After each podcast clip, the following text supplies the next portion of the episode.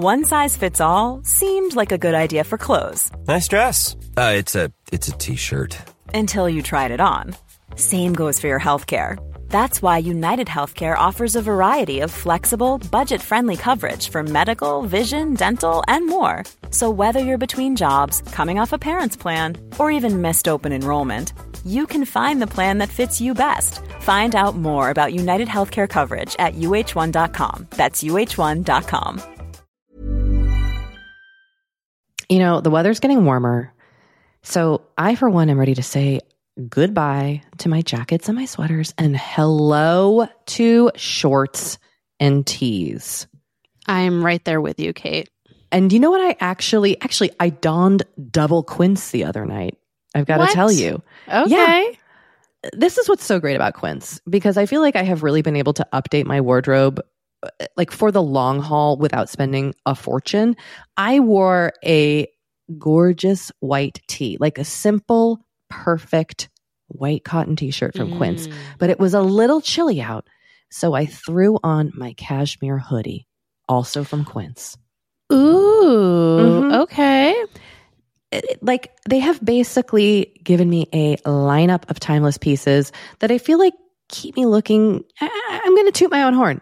Effortlessly chic whether it's winter toot, or toot, Kate. or summer.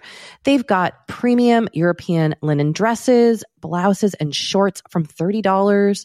You got washable silk tops, really stunning 14 karat gold jewelry, and so much more. Like truly, eh, eh, the list goes on and on. And the best part is that Quince items are priced 50 to 80% less than similar brands. By partnering directly with top factories, Quince cuts out the cost of the middleman and passes the savings on to us. And they only work with factories that use safe, ethical, and responsible manufacturing practices and premium fabrics and finishes, something that's very important to us. So look, if you're going on a trip, if you just need to update your summer wardrobe, Get warm weather ready with Quince. Go to quince.com slash forever 35 for free shipping on your order and 365 day returns. That's Q-U-I-N-C-E dot com slash forever 35 to get free shipping and 365 day returns. Quince.com slash forever 35.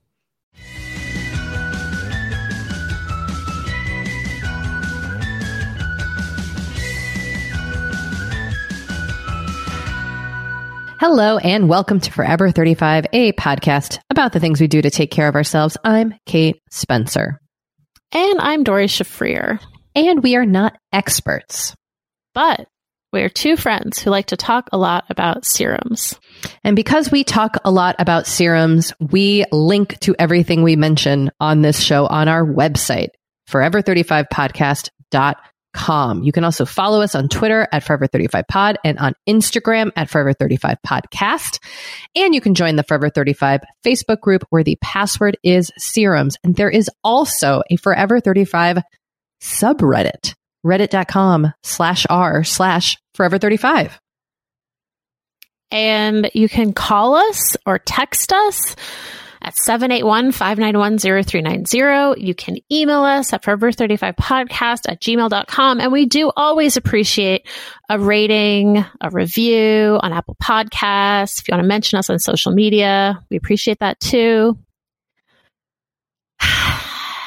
That's all the business, as my husband likes to say. That's all the biz. Yeah, that's all the biz. Kate, now, yes. How's how's your biz going? Oh, my biz is a mess. Mm. my biz is buzzing. I don't even know. I, mm. I look, I am a ye old broken record on this podcast now. And I think I have been since March 14th, the day we went into Quar. But wowie zowie, distance learning might, it might break me, Doree. It mm. Break me. Mm. I've been not nice to my kids today. And then I like catch myself and then I apologize and I feel like a monster. And then I do it again. It's just one, like, there's just something in the air today. I just, we're all snapping at each other and. Oh, God. It's just, it's just a lot. It's like That we live a in lot. it's like the Big Brother house, but not but with children and school I mean, as I've work. as I've said to you offline, you didn't sign up for this. You did not sign up for Zoom school. I mean, it is very humiliating for a nine year old to ask me if their division problem is right. And for me to have to tell them, I don't know what you're doing because I didn't learn math this way. I mean, it's, yes, you're right. I did not, I did not sign up for this. And it's been, and I'm like, you know, again, I'm, again, I say this over and over again. Like, we're, we've got the lucky side of things in this situation, but it's, and it's still a fucking mess. Yeah. I woke up at three in the morning last night. Like I literally just like shot up. Have you ever? Oh, God. Have you ever had that? Like normally, if I wake up in the middle of the night, it's like a weird groggy, I've got to pee kind of thing. But have you ever had that just like shoot up? Sometimes I have. It's so weird. It was Yeah. such like an alarming way to wake up. And I was kind of like in the middle of an anxiety attack, and just you know, there's just kind of that. Everyone's on edge over here. Like I asked Mhm. my daughter what she wanted, asking like about a snack, and she just goes, "I want this to be all over." she meant the this whole pandemic, and I was like, "Girl, I know, I know. We're all we're all just struggling." So look, have been maintaining a gratitude practice, and I do find that that does help me be like, like when I'm in like the depths of my m- miserable grumpiness. It really does help to be like, oh, okay, even just for this minute, I'm going to appreciate this stuff.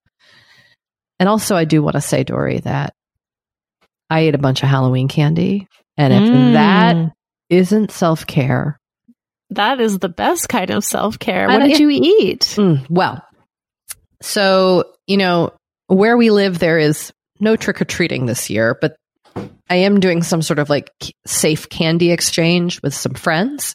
Oh, fun. You know, we're figuring it out. And I bought some chocolate candies. And I was like, I'm not going to open this till Halloween. You know, like we're going to get so much candy at Halloween. But then today I was like, oh no, I need this. And I ate three Thin Mints and a Snickers. Mm. And it was. Wait, Thin Mints? Oh, not Thin Mints. I'm sorry. I ate three York peppermint patties Ah, okay, okay. and Snickers. Yum. Good, good call. So good. I love a York peppermint patty. It's my favorite treat. Often I'll buy it in line at the grocery store and like nibble on it throughout the, you know, my drive home. It's just so good. Oh, I love a York peppermint patty. Mm. And the minis just go down nice and easy. And that candy made me feel better. That sugar was like, it like got me. It was like, I'm here for you. I've got you. I'm going to make you feel better. And it did. Oh, good. Sometimes you just need those little, little pick me ups. Oh, ah, just a tiny Snickers hits the spot. So that was a nice like. And you know what? I did it. My kids didn't know, and I was like, Haha. Ooh, yeah. There was something you- also like bad, good about that. Where do you fall on Reese's peanut butter cups? I don't like the crinkly outer edge of a Reese's peanut butter cup. I love. really? Ugh, I hate it. I love my favorite candy of all time is the Reese's peanut butter cup Easter egg. I like the Christmas smooth tree. edges. Yes, you need a smooth edge. That's so interesting. I like the wrinkled edge. No, you do. Yes. Like I you do. actively eat it. I I spit it Oh, out. yeah, yeah, yeah. Oh, what? Really? Yeah. Wow. This is really where we diverge. We can't do this podcast anymore. I love when we find these points where we just like wildly differ. Because it's always the most important things that we Yeah. disagree on. The Reese's. I mean, Reese's are very controversial. Are they? I don't know. I'm, I'm maybe I'm hyping them up a little too much, but they're they're uh, they're all like I hate the tiny ones because there's so much wrinkly edge. I love the tiny ones. Ugh, ugh. Look, I also love a Justin's dark chocolate peanut butter cup. No, no. Oh, so good. Wow, Kate. This is this is really eye opening, I have to say. this is uh that you know something about me that you might not. Okay, like. how about peanut M&Ms? I like them. Okay, okay. Um, Snickers, yes, I approve. How about almond joy? Where do you fall on almond joy? No, I'm not gonna even. I'm not even gonna open that. I passed that up. and really? I have to say, I like an almond joy. I'm not even sure I know what it tastes like. It's just It almond has and coconut. chocolate. No, no, no, Ugh, no, no. It has coconut in it. Ugh. How do you feel about Milky Way? Ugh. I hate them too. Okay. How do you feel about Heath Bar? I, I don't even know what that tastes like. I don't care for milk chocolate. It's toffee. It's yeah, uh, uh, toffee. uh-uh. no, see, I, I don't. I'm not a milk chocolate person. Like the I love Heath bars. reach. Okay, Ugh.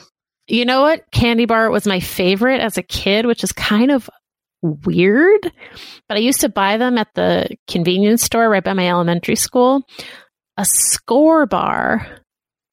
I don't even think I've ever eaten that. I'm not sure I know what it is. It's Google toffee. it. It's like Ugh. it's like toffee wrapped in milk chocolate, but it's thinner than a Heath bar. Oh, and it's spelled S K O S K O R. R. Mm-hmm. So sexy. And at least, at least in the eighties, the packaging was very like faux elegant, sophisticated.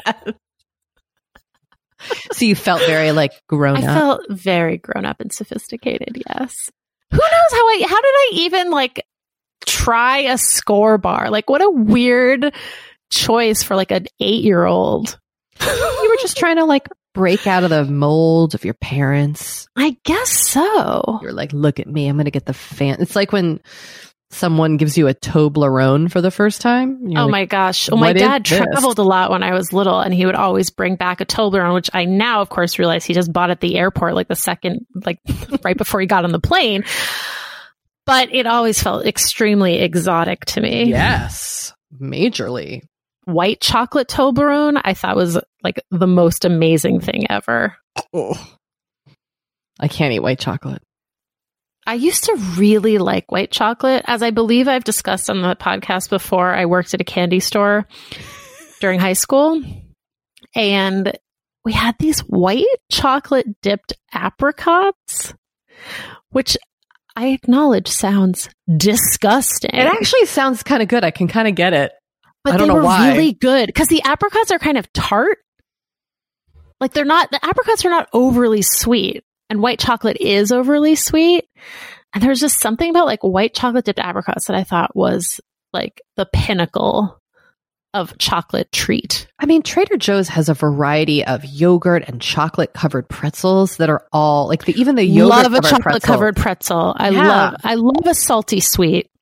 I like a salty sweet too, but then I will also confess to loving like really thick sugar candies. Like I love Starbursts and I also love Airheads. You Oh, had see, I don't- Airhead? I don't like either of them. I don't like non, I don't really like non chocolate candies. They kind of make me feel sick.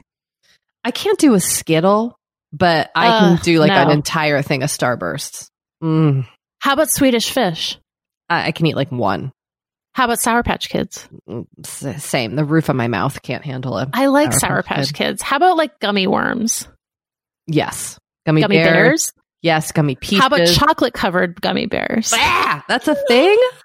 Yeah. There's milk chocolate covered gummy bears. There's white chocolate covered gummy bears. My Oh. sister loves white chocolate covered gummy bears. I, this is your candy store expertise. I don't know anything about this. Jordan almonds. Oh God, no, no, no, no, no, no, no, no, no. Uh, how do you feel about cho- dark chocolate covered espresso beans? Um, I mean that's a no for me, dog. But I will say, I do like a dark chocolate covered almond, Me too. Oh my god. specifically from Trader Joe's with salt. yes, they're so good. Oh, I don't like them with salt. I like them unsalted. Yeah, yeah, yeah. No, no, no, no salt. And I also don't like the like the cocoa powder covered ones. Same. Do you know what I'm talking about? I do. Yeah, I those do. those are not good. And I don't like chocolate covered cherries, and I Ah! especially don't like chocolate covered raisins. Ugh. But like you know what? I, raisinets, You- no, no, are disgusting. my mom used to eat those. That reminds me. It's like mom candy. My mom. My mom ca- like good and plenty. My mom did too. Haven't we talked about this on the podcast? I think we have. I think we have. But you know, if we're getting into movie candy, you know what I do really enjoy? Milk duds. No, gross. Only only at the movies. Only at the movies. remember movies. barely. I know I barely do too. also, I like I'm not a huge Twizzler or Red Vine fan, but Nope. I can get down with some Twizzlers at the movies. It's like it's like normal candy preferences go out the window when you go to the movies. All bets are off at the movies. yeah, all bets are off. Shit gets crazy at the movies because it's dark. It's dark in there, so you're just It like, is. I don't know what's and happening. you're like, okay, I guess I'll spend six dollars on a box of Sour Patch Kids. I mean, that seems normal. I also always eat Junior Mints at the movies. Oh my god, Junior Mints, those are such a movie candy. I don't, I don't even know if you can buy them anywhere else. I know. I feel like who who goes into like a Walgreens and buys like a package of Junior Mints? I will If you, if any of our listeners does that, show yourselves. Please leave us a text or a voicemail about buying a Junior Mint at a convenience store. That's how Oh. specific we've gotten on this podcast. Sorry, we've talked about candy for like 15 minutes. well, you I don't even funny, know how you're you- doing. I'm sorry. when you when I was saying like it's hard sometimes to talk about what we've been up to because we're not up to much because we're in a pandemic and you said jokingly, well, I ate three peppermint patties today and I was like, I think we can talk about candy for 10 minutes. I love candy. Candy is so good. I don't even like, I can't eat a lot of sugar. I'm a salt person, like through and through. But there is just something about candy. I am a hundred percent with you on that, but like, it's so funny how we have such different candy preferences. I am actually kind of fascinated by this. Do you also feel like, did you kind of ever have a toxic relationship with candy because of like diet culture? And do you feel like you've now made peace with candy? Does that ever Oh, enter into like your brain? yeah, I think I was definitely like if I did buy the jumbo peanut M&Ms at the movies, it was like I had to share them with someone. Of course, I wasn't Right, going to eat that by myself. Whereas now I'm sort of like if I want to eat it by myself, I will. I might not Mhm. want to, but if I do, then I will. Yeah. You can kind know? of, yeah, you kind of have a more calm relationship. Exactly. You know what else is really good? Speaking of the movies, when you put like peanut M and M's in with your popcorn. Oh, it's unreal. Unreal. We haven't even gotten to how you are doing. What would you like to tell us about? I mean, where you are honestly, who cares? I got to talk about Skor bars. I asked you about literally every candy on the planet. we haven't gotten to um, black jelly beans, which are like my favorite candy.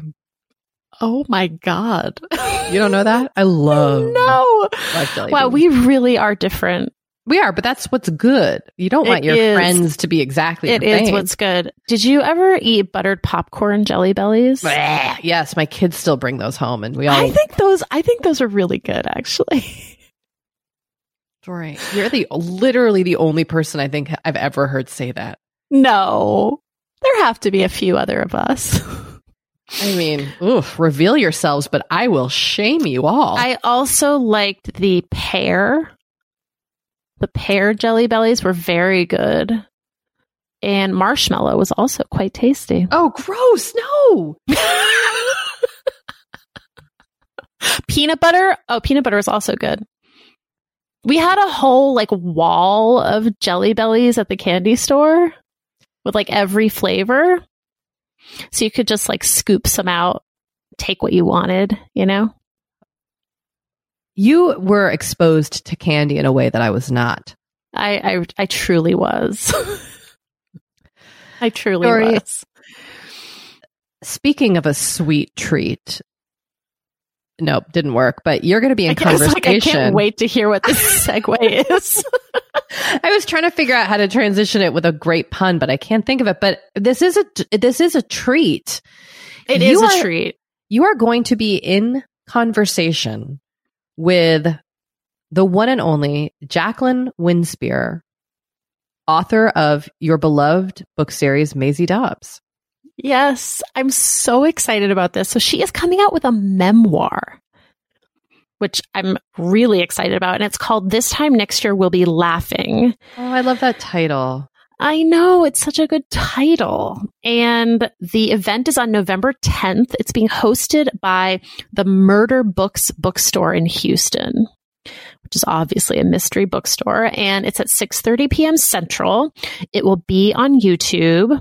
Mark your calendars. And also the owner of the bookstore set up a special discount code for Forever 35 listeners. If you enter F35 at checkout, you get 10% off your order no matter what you buy. And she can get like any book. So if you were looking for an independent bookstore to support murder books in Houston, use the code F35. Also, I have to tell you, um, Jacqueline had emailed me about her book before this got set up.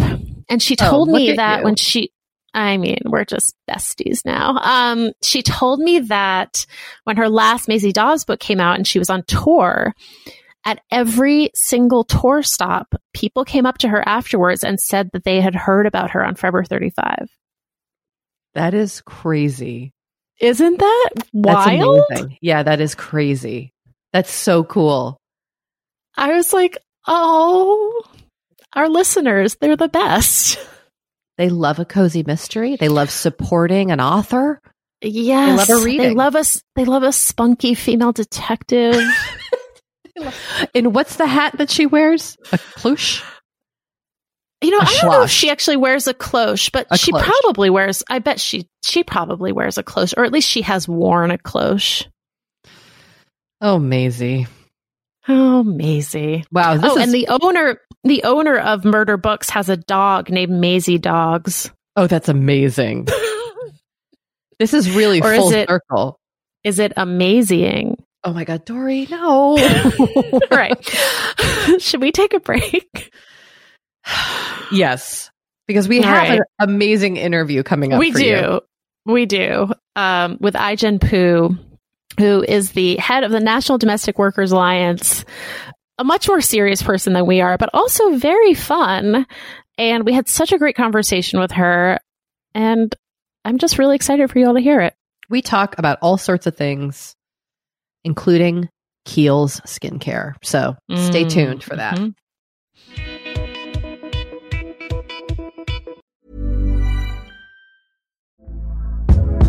Hey there, it's Michelle Norris. I'm host of a podcast called Your Mama's Kitchen. When I travel, I'm usually looking for a way to find a taste of home when I'm not at home. And one of the things I love to do when I am at home is entertain. And Airbnb allows me to do that. When I was in California recently, I rented a house that had a great kitchen. And when we were sitting around the table, we we're all thinking, we're in someone else's house. Someone could be in all of our homes as well.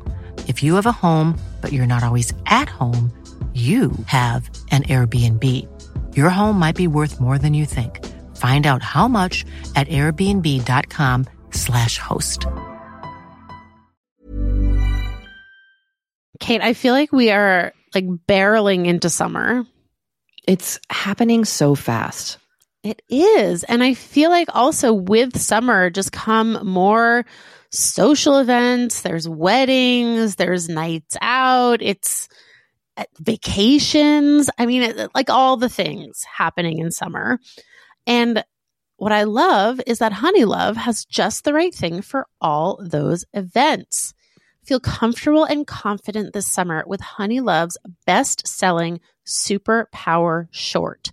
The Super Power Short smooth shapes and lifts, giving you a flawless silhouette under any outfit with targeted compression technology that distinguishes between areas where you want more support and areas you need less compression. It's designed to work with your body, not against it. Speaking of working with your bod, the crossover bra, which I'm wearing as we speak, I wear that my, thing every day. I do too. Uh, it's my favorite Honeylove piece. Let me let me just tell you why. Yeah, get into okay, it. Do you want to tell me why? no, no. I was just gonna say, like, I, I, I don't even need to wear it to events. I wear it like the event is every day of my life. That's such a good way of putting it.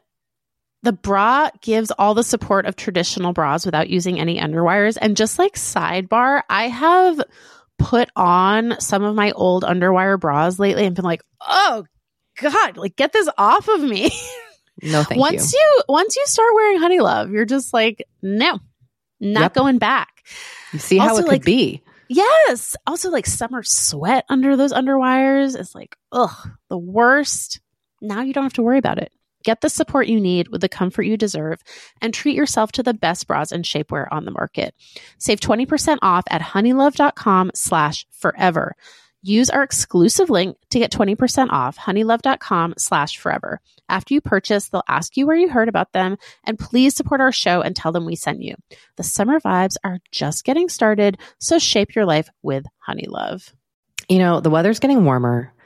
So I, for one, am ready to say goodbye to my jackets and my sweaters and hello to shorts and tees. I'm right there with you, Kate.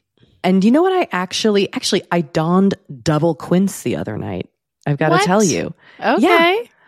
This is what's so great about quince because I feel like I have really been able to update my wardrobe uh, like for the long haul without spending a fortune.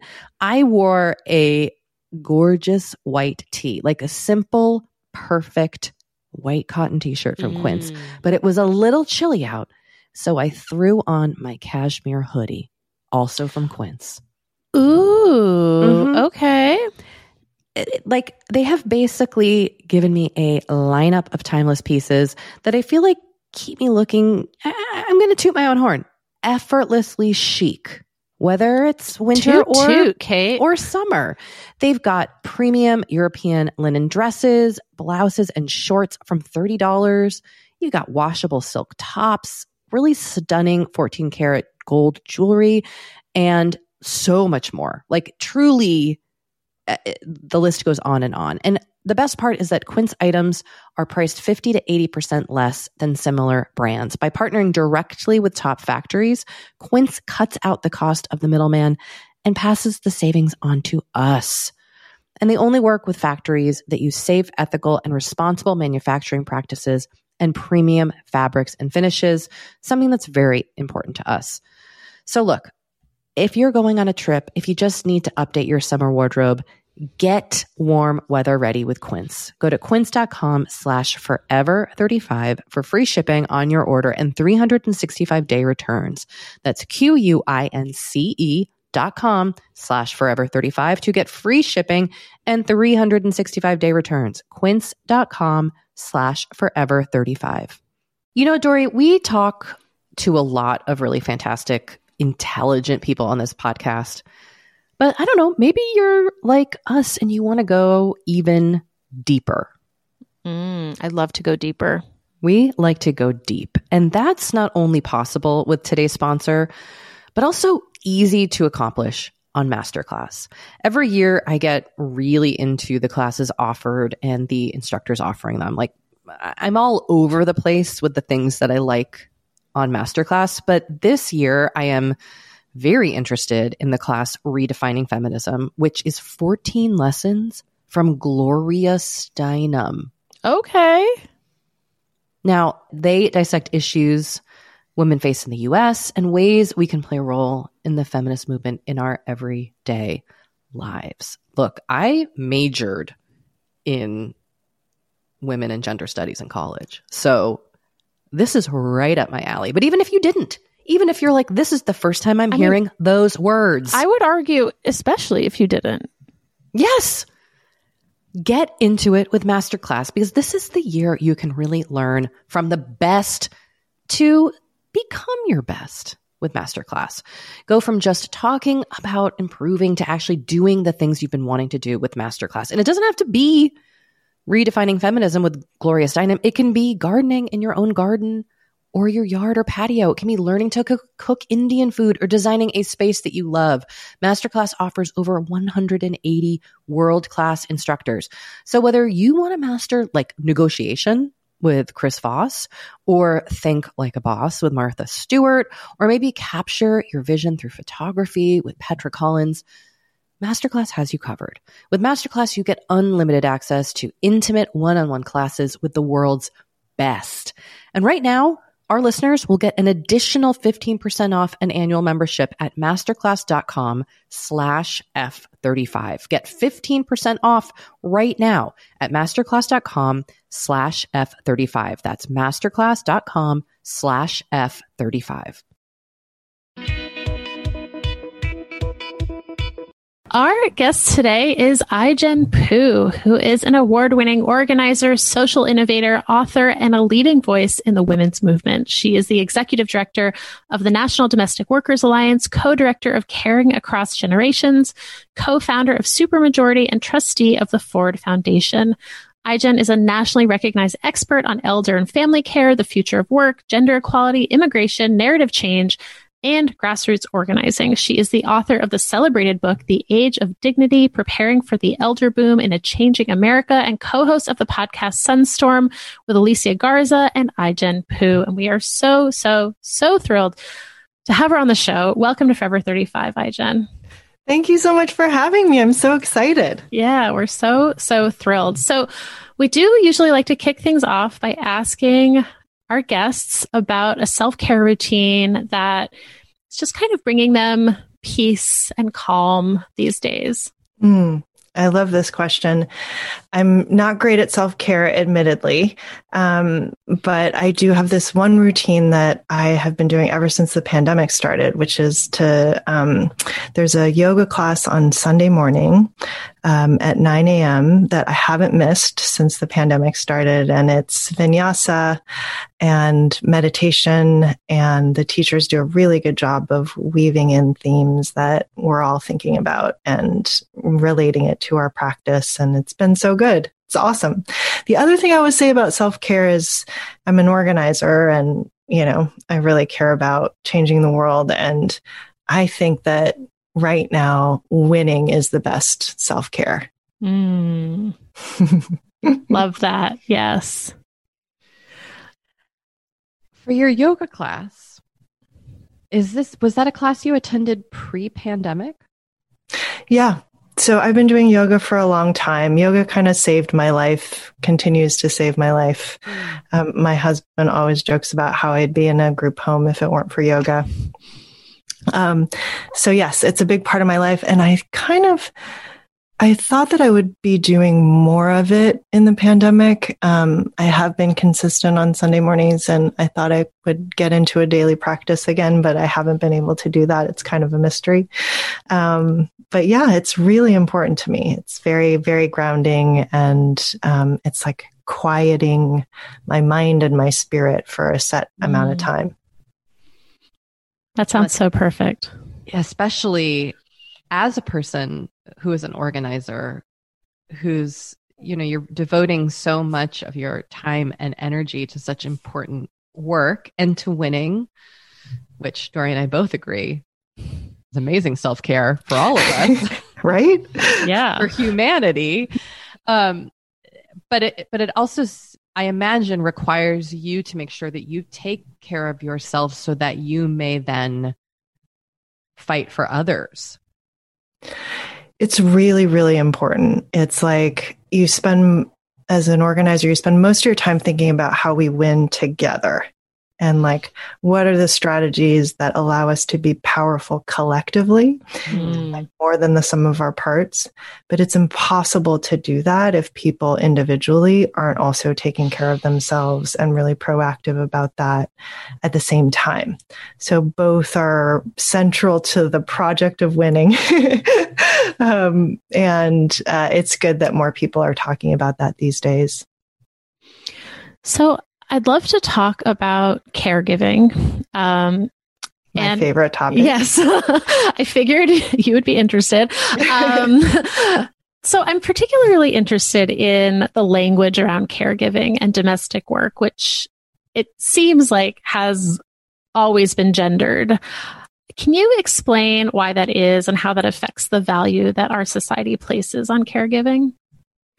Yeah, I mean, I think it, it's kind of, it boils down to something kind of simple, which is that in our society, in our culture, in our economy, we still value the lives and contributions of men over women.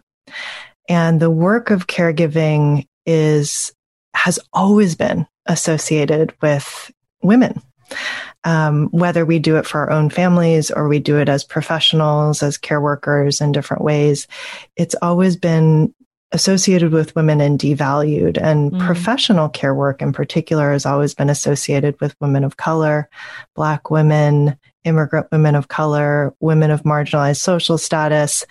And it's the way that we value it in our society is, is a direct reflection of the type of work it is and who it's been associated with and who's still doing it today.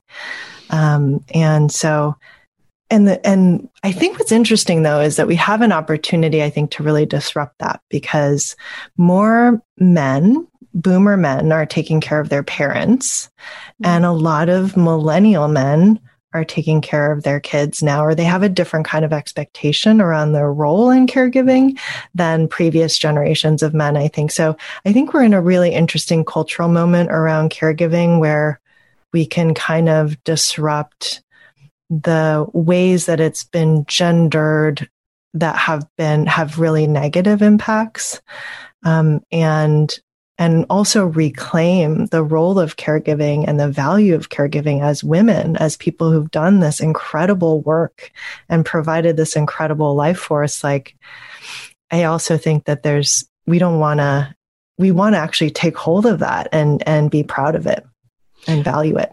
Right. Like as women, we don't want to necessarily give up caregiving. No. Yeah. We just want to be recognized and valued for what we do.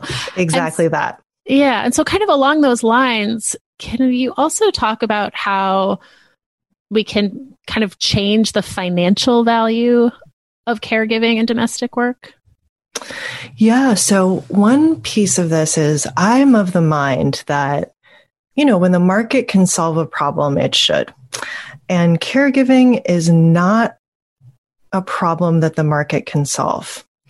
Um, and and that's been proven time and time again. We have a situation in our country where more than 60% of the American workforce earns less than $50,000 per year. So these are people who are working super hard and they don't make more than 50K. But the average cost of childcare is about 9K a year. The average cost of long term care is about 60K a year the numbers actually wow. don't add up. you know, yeah, it just right. doesn't actually work. I'm not great at math, but I know that that, that doesn't work. Um, and so I actually think that what we need is a collective solution to our caregiving needs and that what we should have in the future is universal access to childcare, paid leave, and long-term care. Um, and support for our loved ones with disabilities. And I think we can get there. You know, I think it seems so obvious that we should have it and yet we don't. and so we're trying to figure out how to bridge that distance. And I wonder if the pandemic offers us an opportunity to do that when everyone's going crazy around their caregiving needs right now. Right? I don't know. What do you think? I mean, yeah, my children are in the other room right now, you know, on having school. Um, I think for both Doree and I as parents, this has highlighted how challenging it is and also the inequity um, that comes along with childcare parenting and, and the way in which that we don't care for caregivers and domestic workers. I mean it feels it feels so highlighted and, and in front of our faces and yet uh, also feels frustrating that culturally we've been so slow to move forward in this space. Totally. Yeah i think it's like uh it's almost kind of like infrastructure and we kind of take it for granted that we have these roads and bridges that get us where we need to go, transportation systems, and we don't think about how we need to invest in it um, and support it. And this is even different because the infrastructure is humans, right? The people yeah. who we rely on to take care of us, whether it's family caregivers or it's professional care workers, domestic workers we've never invested in our caregiving infrastructure and our caregiving system and the people who take care of us. And we've really taken it for granted. And I think that that's, it's never been sustainable. And the pandemic really highlighted that it's actually dangerous. And so I think we have an opportunity here to reset and to make it visible and value it in a totally different way now. Really heartened by your use of the word reset because I think for a lot of people right now, kind of in the thick of it, it can seem like there's nothing positive that could possibly come out of the situation that we're in currently. Um, but I, I love that you're kind of thinking of it as like, well, this is the biggest possible wake up call that we could have. It is. There could be no greater disruption than a pandemic. I mean, the yeah. pandemic has changed everything about how we live and how we work and how we care. And so, yeah, we needed a, a big shakeup. It's here. Now the question is, what are we going to do with it? Yeah. So, what are we going to do with it? Yeah. I mean, you know, when, when we, we talk do? about, when we talk about, you know, we need, we need this infrastructure, we need government to step in. What does that actually look like? And what can we as citizens do to try and help make that happen? Mm, I love this question. This is actually my favorite question because I actually think that in the context of right now, Congress and also state and local governments are trying to figure out what does it look like to have economic recovery, right?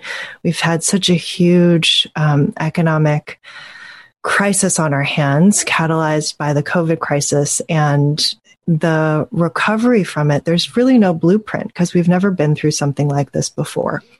And so it, it creates the room for creativity.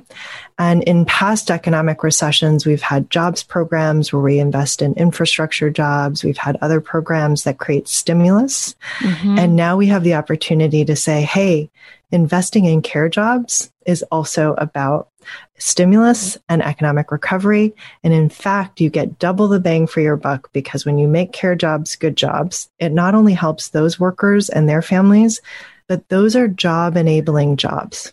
They make it possible right. for all of us yes. to work and get back to work and to stimulate the economy in all the ways that we need to. And so I think we have a really strong argument right now that investing in the care economy and supporting caregivers is not only the right thing to do morally, but it is actually the practical thing to do to get us towards the kind of economic recovery and reset that we really, really need. And so voters can really make their voices heard on that. Um, yeah. We are just days away from the most consequential election in our lifetime, and voting has already begun. Election season is upon us. And really, I think we should all think of ourselves as care voters, that we are going to vote because we care.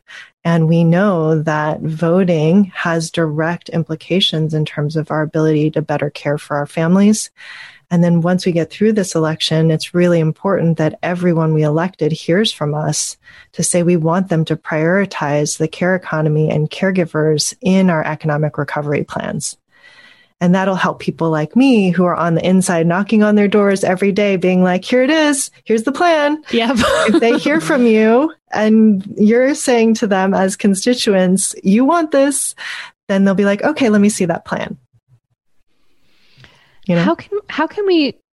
I, I love first of all, you're making me feel so optimistic, which is the most amazing feeling and empowered. right now, yes, I'm like like feeling like so overjoyed when normally when I have this conversation internally with myself, I feel very down. But I'm I'm I would love to know your thoughts on what we can do in our immediate communities, like our our families and then the people that we work with or or who we work for us. How can we um, be better and improve those relationships and those communities? I'm so glad you asked this too, um, because this is really, really important. Um, what we have to catalyze in the world of caregiving is a major culture shift right? And it begins with us, like each of us changing the, our mindsets and the way that we act and treat each other and value the relationships of care inside of our own homes. It starts right there. And um, what we did in the COVID crisis was we worked with workers and employers, domestic workers and employers, to put together a checklist of best practices mm-hmm. for how to navigate the COVID crisis together. And one of the things that I talk about a lot is how caregiving in this time is an all hands on deck situation. Like we need our nannies and house cleaners and home care workers. And we also need like our friends, our family, our neighbors, like everyone is a part of the care squad and we all assemble the care squads according to, you know, our creative family units. Um, but it's really important to honor the squad and to bring some in- intention to how we structure those relationships and how we value them. And so the checklist is meant to be a tool to help people have really good communication about how they want to navigate this crisis together. And I think the most important thing is to really think about it from a standpoint of like empathy and compassion where we're all just kind of trying to make it work. You know, we're all just trying to survive. and um and the best thing to do is just kind of like be compassionate, be human, and to remember that everyone involved is that too. Um, mm-hmm. But you can find our checklist at employers.domesticworkers.org. Can you talk a little bit about your own care squad? I've seen you mention it before. Yeah. Sure. Well, I feel like I have so many concentric circles of care squads, like I'm sure you guys do too. Um, my grandmother actually passed away in May on Mother's Day. I'm sorry. And she kind of, thank you. She raised me. Um, and I spent every summer of my childhood with her. Um, and, you know, losing her was a very, very kind of difficult and transformative process. But we had my mom, my sister. My mom was her primary family caregiver, and my sister and her husband and my niece, who's five, um, they were part of the care squad too. And then we had two home care workers who were there with her at the end. And the two home care workers, one of them in particular, Georgia, she was so key in like she had so many tools and tricks of the trade that you only know when you are in the constant practice of care mm. and she helped us so much with everything from the very practical things of how you dress somebody who's bedridden to the like moment when you have to say goodbye like how to prepare you know? It was yeah. incredible. And so that that's that was my care squad around my grandma. Um, and that care squad is also like a lot of the squad around my niece who's five. Um, they're out in california. And then in my own house i have a care squad that includes four parents. So I have a four, a nine year old stepdaughter and she has four parents, uh, which is a really good adult to child ratio, by the way. Yeah. um, and yeah, and so we're her blended family parental unit. Um, and then we have um, a pod family. So we have, she's podding with two other friends, and the parents in that pod are also part of our care squad, especially the couple who are really kind of overseeing the online learning process for the girls.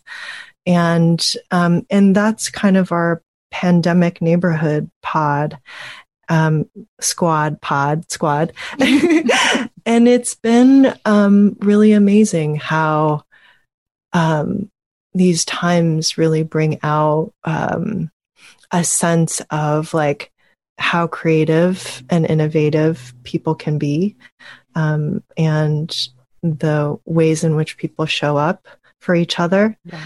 Um, mm. And I feel like that's, yeah, but it, it all requires intentional conversation and relationships and, you know, just like really thinking about how to set it up to succeed. I also really appreciate that you included like in talking about your grandmother's care squad, you included your five year old niece as a member. That children aren't children are a part of this as well, and not just from the perspective of people we care for, but also people who can participate in caring for others. I, I was oh, really Agnes's role in caring for my grandmother mm. was central. She yeah. was the essential worker in that in that in that scenario because really for the last uh, nine or so months of her life, Agnes was the only one who brought her joy, at least that we could see visibly. I mean, what could be more essential than that when it comes to care? Oh, I might start crying. That's really beautiful. But I mean, that, that really, you know, just thinking about end of life care or senior care, however you want to put it, that, that is so, so important to include every everyone in that way. I mean, in all in all forms of care, I think that's really. It sounds like that is the in- intention to make it equitable for everyone in all sorts of ways. Yeah. I think our in the fact that we have the potential to have intergenerational relationships and connections is such a gift that we also undervalue in our country. You know, um, when I see what is possible, um, the fact that Agnes had five years with her great grandmother, what a gift, you know, both for her and for my grandmother. And we should really invest in that. I think the future is like multi generational and figuring out these bridges between our generations in a whole new way. Well, and certainly I, I know for myself, uh, and I think Doree, you might feel this way also, is that the pandemic has also highlighted the absences of those people. You know, we're separated from our families by coasts. Many people are separated by countries, continents. Yep. You know, it's and and not being able to physically be in their presence is just has really highlighted how if it's accessible how necessary it is it's so that's one of the most painful things i think about the pandemic is how yeah. we've been separated from people we love no? Yes. It's awful. Yeah. It's really hard. I have an 18 month old who hasn't seen his grandparents in the seven and a half months. Mm. And when you're 18 months old, a lot changes between, yeah. you know, being 10 and a half months old versus being 18 months old. So, you know, we FaceTime, but it just, it's not it's the not same. the same. Yeah. They should be able to, to hold each other. Yeah. Yeah. So that's, that's been, that's been really challenging for me personally. Yeah. Um, I'd love to shift gears a little bit to talk about supermajority. Mm-hmm. Could you tell us, tell our listeners what it is, what it's about, what you're trying to achieve with it, and also what the Pink Pantsuit Initiative is? Oh, yeah, sure. um, I was wearing it yesterday. I should have worn it for this. Oh. um, so, Supermajority is a women's equality organization that brings together people of all different experiences, ages, races, uh, geography, experience, to fight for true equality in our country. And it was founded by a whole group of organizers, um, including myself, who just saw the incredible momentum and energy that women had. Like there was this whole, I don't know if you remember in 2017 in the Women's March, there was this whole line of media storytelling about how is it going to fizzle? The momentum's going to yep. fizzle. Where's yep. it going to go? And then you just saw women like continuing to protest, to march, to sign up to volunteer, to sign up to run for office, to vote in unprecedented numbers, and then like wanting more and more and more to do. yeah. And I think we just saw this incredible energy among women and the way that women were really actively and proactively lifting each other up, right? That it was just like un, unbelievably inspiring. And we mm-hmm. thought as mm-hmm. organizers, like, how do we really channel this, you know? And so it's really meant to support women to participate in this election and every election in the future and in between to really fight for and win on the issues that we care about as women, which is a whole bunch of different things. Like, obviously, yeah. we're not a monolith at all. Um, and we share values and we deserve to have a, a real say in this country. You know, I think we are the majority, we're the majority of voters, and we power so much in our society and our economy, but we're still treated as like a special interest group, mm-hmm. you know? And our priorities are still sidelined and it's kind of bananas. Mm-hmm. And so supermajority is meant to flip that. Very cool. And the pink pantsuit yeah, so the pink pantsuit is a is a collaboration between Argent, uh, which is a clothing company, um, and Supermajority, and we've created a new line of bright pink suits um, as part of a campaign called Ambition Suits You, and it's the celebration of women's ambition and our incredible power and potential collectively. And the bright pink is kind of like this bold demonstration or expression of our power and, um, and, and a celebration of, of women's ambition. And, And it is also meant to drive action. So you should wear your suit when you're going to vote, when you're volunteering, when you're organizing, and um, when you're spreading the good word about all the change that we can make together. And I do think that women collectively can determine the outcome of this election and so much more um, when we show up. Yeah, for sure. If someone wants to buy a suit, where can they do that? Someone like uh, me, I want to buy a suit. they're great. They're this beautiful bright pink color, and um, they show up really nicely on Zoom. they're, they're, all over my Instagram feed right now. Yeah, I'm, I'm itching for one of these suits. That's great. I think you can buy them on the Argent site, um, and there's like links on the Supermajority site as well, supermajority.com. Awesome. Um, oh, Kate, were you going to say something? No, I feel like uh, this has been such an illuminating conversation, and it's uh, it's leaving me feeling really re-energized. Oh, good! I'm so glad. It's, it's we need energy. Days. We definitely um, need to energize each other. Yes, and uh, as I was saying I think I mentioned this a few minutes ago, but I am feeling much more empowered than I was before we started talking to you. Um, before we go, we have one other question that we do always like to ask our guests, which is what is your skincare routine? Oh, this is great. Um, I love talking about things that are not politics once in a while. So thank Great. you for asking that. Take all so, the time you need. Every little thing. So I wash my face uh, twice a day.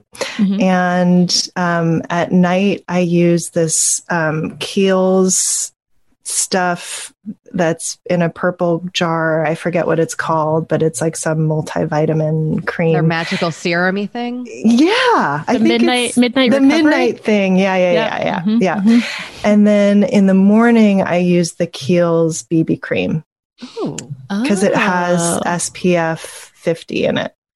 Is so your face wash? Like, oh, I'm sorry, Doree. No, I was just going to say it sounds like one of those like magical all-purpose creams that just like does a million things. It is. It's it is magical. It's like a light foundation because it's tinted. It's got SPF in it and it's moisturizing too. What a no nonsense choice too. I love it. It's like yeah. this gets it done. is your face wash also by Kiehl's? Um, I when I tr- used to travel a lot, I used to use the um, the the face wash from Kiehl's that is like non-drying and moisturizing. But right now, I'm using the Cetaphil moisturizing face wash. Classic. Classic. I also love like I love a Kiehl's loyalist.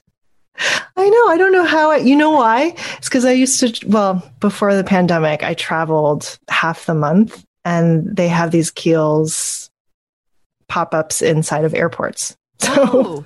oh. yeah. Look at that smart marketing. And they have yeah. also make perfect travel size. Like Kiehl's, I feel like really has travel size down. Yeah. Exactly. And exactly. it just makes it easier. Yeah. Well, Ai-jen, it has been such a pleasure to talk yeah, to you. It really has. I really enjoyed our conversation. Uh, where can our listeners find you and all the wonderful work that you're doing? Um, uh, on Twitter at aijenpoo, on Instagram at iGenP. Um, domesticworkers.org is the website, and you can find lots of great resources if you're interested in more about domestic work. Um, and Sunstorm Pod my son my podcast yeah. with Alicia Garza. Your wonderful podcast. yeah, tune in, subscribe. Thank you. All right, thank you. You know, we have been delving more and more into the topic of our skin as we get older and how we treat it and how we love it. Because look, as I'm learning in my mid 40s, as you get older, you deal with new things when it comes to your skin. Not that they're bad, they're just new. You know what I mean? Like I am now just discovering crepiness, Doree. Mm, okay. Which is okay. I know. visible on my neck and chest. Luckily, it's a thing. It's a thing. Luckily, OneSkin, our sponsor today, knows all about things like crepiness. And I'm not overly concerned with aesthetics, but like I do just want to keep my skin healthy as I age. Totally. I love their topical supplements. They really help your skin feel, I don't want to say younger, but just vibrant, Mm. refreshed. They combine tissue engineering, data analysis, and cutting edge longevity science to literally create the world's most effective product to help with skin aging.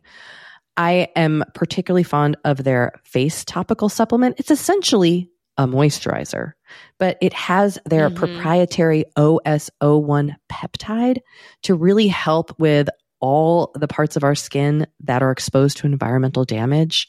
You can use it on your face, your hands, your neck. I know here where Mhm. we live in Los Angeles, our hands, we're driving, that sun is coming at us at all times. OneSkin believes the Amen. purpose of skincare is not just to improve how we look, but to optimize our skin biology so that it is more resilient to the aging process. They really create next level skincare. OneSkin is the world's first skin longevity company. By focusing on the cellular aspects of aging, OneSkin keeps your skin looking and more importantly, acting younger for longer. Get started today with 15% off using code OVER50 at oneskin.co. That's 15% off oneskin.co with code OVER50. After you purchase, they'll ask you where you heard about them, and please support our show and tell them we sent you.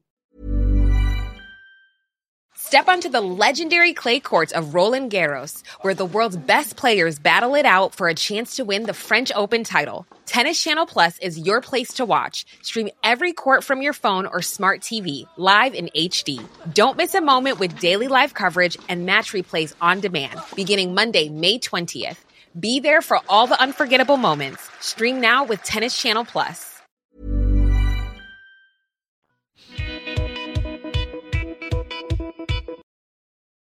So, Kate, I have to tell you, and I said this while we were interviewing her, but I did really come out of that interview feeling so inspired and empowered.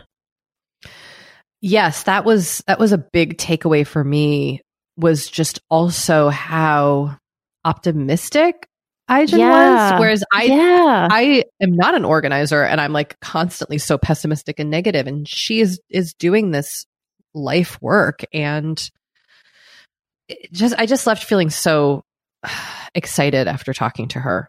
Me too. She's like truly, truly an amazing person. And she, I mean, talk about doing the work. She is doing the work. Just doing it. Yeah. She's doing it well. Yeah. Well, Doree, Yes, Kate. as we transition into the intention area of this podcast, Mm-hmm, I need to know did you go outside as per your intent last week? You know what? I did. And it helped that after like Saturday, Friday or Saturday last week, it really cooled down. And it's just been much more pleasant to go outside.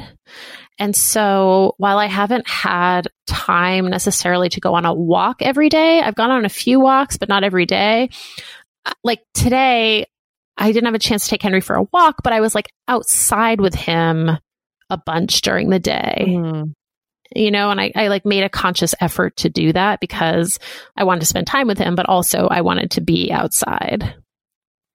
So I feel like I did fulfill my intention. And as I think I predicted in terms of like how I felt, like it does make me feel better to go outside. And I just need to, I just need to remember that and just like get off, get up off my ass and just walk outside. Yeah, you're like you could you can literally just walk and sit like outside your front door. Yes. Yeah. Yes. So I'm glad that I kind of like regrouped on that front. Um what about you? How was how was writing? Oh, I failed. I failed. But but I wrote. I just didn't I didn't wasn't able to come up with a routine. You know, this past week I've been answering a lot of questions about writing on my Instagram stories. Because I'm- Mm, yeah, I I'm know it's been gearing up- great. I'm gearing up to do NaNoWriMo, which is National Novel Writing Month, which is a fun um, kind of movement to try to write a novel in the month of November. Um, there is also apparently a Forever 35 Nano NaNoWriMo Facebook group because, of course, there is because our Oh, listeners how are amazing. cool. Yeah. So someone was like, Do you want me to add you to the Forever 35 group? And I was like, Yeah, that'd be great. I would definitely want to join you. So, Oh, that's so um, cool. that will be a fun space for camaraderie. Anyway, so I'm going to try to do that um, as a way just to kind of get my butt in gear. So I have been doing a lot of writing, but I, I wasn't able to kind of nail down a daily routine. And I think that's in part Mm. because every day is so different and chaotic here that nothing looks the same, you know, but I'll figure it out. I'll figure it out. Well, Yeah, Dre, what well- do you, what do you have on the agenda this week? Well, my intention is also writing related. I need to just remember to turn freedom on when I sit down to write. Tell us what freedom is, Doree. Tell us about freedom. Freedom is an app that you can get for iOS and for your phone. Wait, no, iOS is your phone that you can get for iOS and then also on your computer. Um, and it like blocks the internet. It blocks any, basically can block anything you want it to block. It can block everything. It can totally shut down the internet or you can like, I keep I keep my access to Spotify so I can listen to music.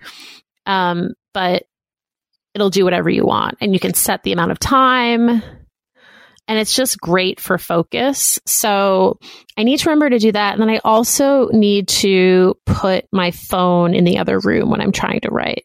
Ooh. That sounds hard. It is hard, but like it's, it's like truly the only way. Okay, I support this.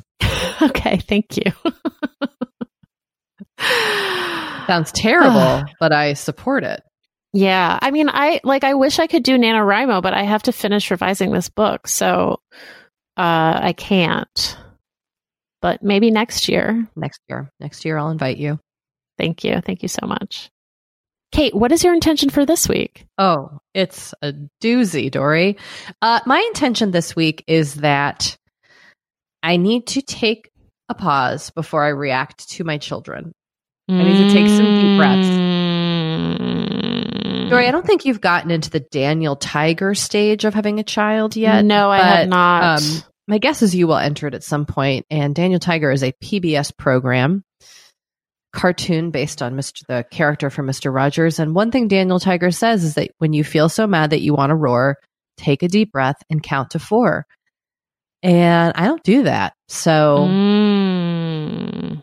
I'm going to Daniel Tiger it up this week. Because you just feel like you've been too quick to like react. I am an inherently impatient person. Mm-hmm. and I get flustered very easily. Like I, I, it's challenging for me to multitask. So like if I'm in the middle of a conference call, for example, today you and I were, were on a call while also my child couldn't get onto their Zoom assembly that they were trying to attend. And so I was trying to do both at the same time. And I was just like really grumpy and like not being nice to my kid about it. And like, it, there was no need. Like I, I just need to take a deep breath. Mm. I just feel very quick. Like my fuse is very quick to to go off right now, and so I'm trying to just to just watch that. That's a good thing to be mindful of, but also, I mean, I think you you know what I will say, which is be kind to yourself about this. Thank you. I will. I will be kind to myself. Okay, good. Good, good, good. And when in doubt, I will eat some candy. There you go. I'm going to send like a jumbo box of York peppermint patties to you. I, I mean, I have a bag of like 300 of them, so Oh, okay. I won't But I go. will- I won't go. uh, I mean, I'll accept it. I'll accept it. Okay. Freeze them.